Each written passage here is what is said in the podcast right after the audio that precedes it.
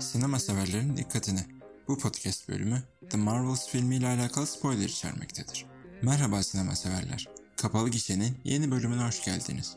Bu bölümde 198 milyon dolarlık gişe hasılatıyla Marvel sinematik evreninin en düşük gişe gelirini elde eden ve 300 milyon dolarlık yapım maliyetiyle birlikte bu bölümün kaydedildiği şu dakikalarda 100 milyon dolardan fazla zarar eden The Marvels filmini ele alacağız. Film hakkındaki yorumlarıma geçmeden önce filmin içeriğinden bahsetmek istiyorum. Carol Danvers, daha çok bilinen adıyla Kaptan Marvel, Kree İmparatorluğunu yöneten yapay zeka olan yüce zekayı yok eder ve bu durum sonraki 30 sene içerisinde Kree halkının yaşadığı gezegen olan Hala'nın ıssızlaşmasına yol açar. Yüce zekanın yok edilmesi gezegenin havasını, suyunu ve güneş ışığını kaybetmesine neden olmuştur. Kree'lerin yeni lideri Darben, iki efsanevi kuantum bandından birini keşfeder. Bandın gücünü kullanarak uzayda hızlı seyahat sağlayan bir geçit, filmde daha çok bilinen adıyla bir sıçrama noktası açar. Bununla birlikte ortaya çıkan bir sorun, Nick Fury tarafından yönetilen Saber uzay istasyonu yakınındaki bir sıçrama noktası da dahil olmak üzere tüm sıçrama noktası ağını etkiler. Kaptan Monica, Saber yakındaki atlama noktasını araştırırken Kaptan Marvels da darbenin açtığı yeni sıçrama noktasını araştırır. Sıçrama noktalarına dokunduklarında Monica, Kaptan Marvels'ın bulunduğu yere ışınlanırken dünyadaki diğer kuantum bandına sahip olan Kamala Khan Monica'nın bulunduğu yere ve Danvers da Kamala'nın evine ışınlanır.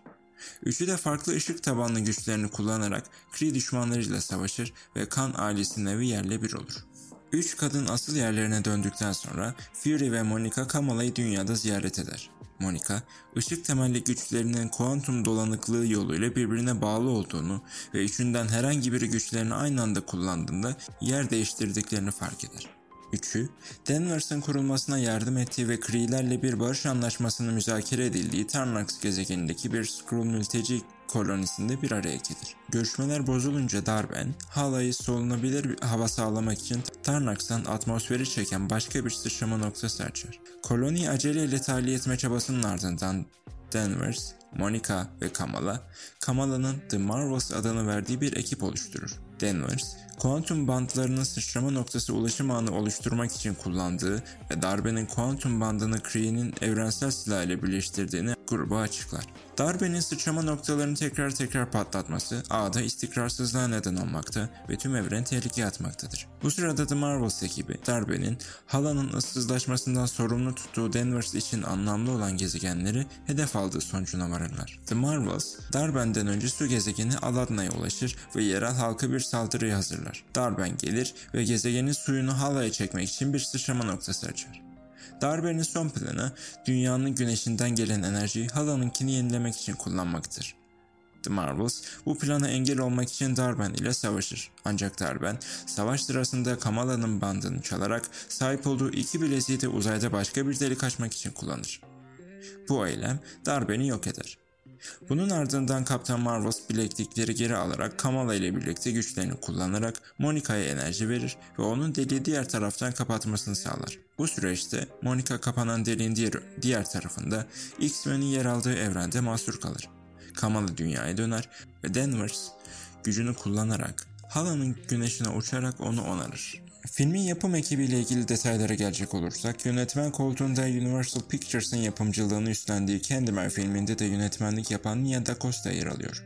Senarist ekibinde ise yine filmin yönetmeni Nia Da Costa, Disney Plus üzerinden yayınlanan Loki dizisinde de senaristlik yapan Elisa Karsik ve yine Disney Plus üzerinden yayınlanan Marvel'ın bir başka dizisi WandaVision'da da senaristlik yapan Megan McDonnell yer alıyor. Senaryo konusunda bu üçlünün biraz zayıf kaldığını söylemem gerekiyor. Her şeyden önce filmi izlemek için sadece bu serinin ilk filmi olan Captain Marvel'ı izlemeniz yetmiyor. Hem ilk filmi hem WandaVision dizisini hem de Miss Marvel dizisini izlemiş olmanız gerekiyor ki bu iki diziyi ve ilk filmi izlememiş olan birisinin The Marvels filmini izlerken olayları kavramada oldukça zorlanacağını düşünüyorum.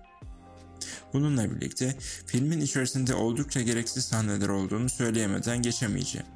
Örnek olarak Nick Fury'nin uçmakta zorlanan Monica'ya içindeki siyahi kadının gücünü kullan gibi nispeten ırkçı ve ayrımcı bir söylemde bulunması ya da aksiyon temalı bir filmin içerisinde The Marvels ekibinin Aladdin'a gezegenine gitmesiyle birlikte filmin bir anda bir müzikal hale almasını beğenmediğimi söylemem gerekiyor. Bunun dışında görsel efekt kalitesine gelecek olursak Marvel Studios her filminde ve dizisinde olduğu gibi bu filmde de oldukça başarılı bir iş ortaya koymuş diye düşünüyorum.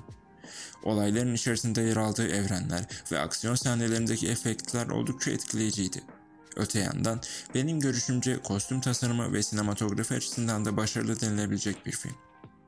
Özetle, aksiyon sahneleri ve görsel efektler izleyenlere müthiş bir görsel şölen sunabilmişken, senaryo ve oyunculukların bu denli kuvvetli olmaması, başarılı bir senaryo ve güçlü oyunculuklarla oldukça başarılı olabilecek bir filmin ortalama seviyede bir film olarak kalmasına sebep olmuş.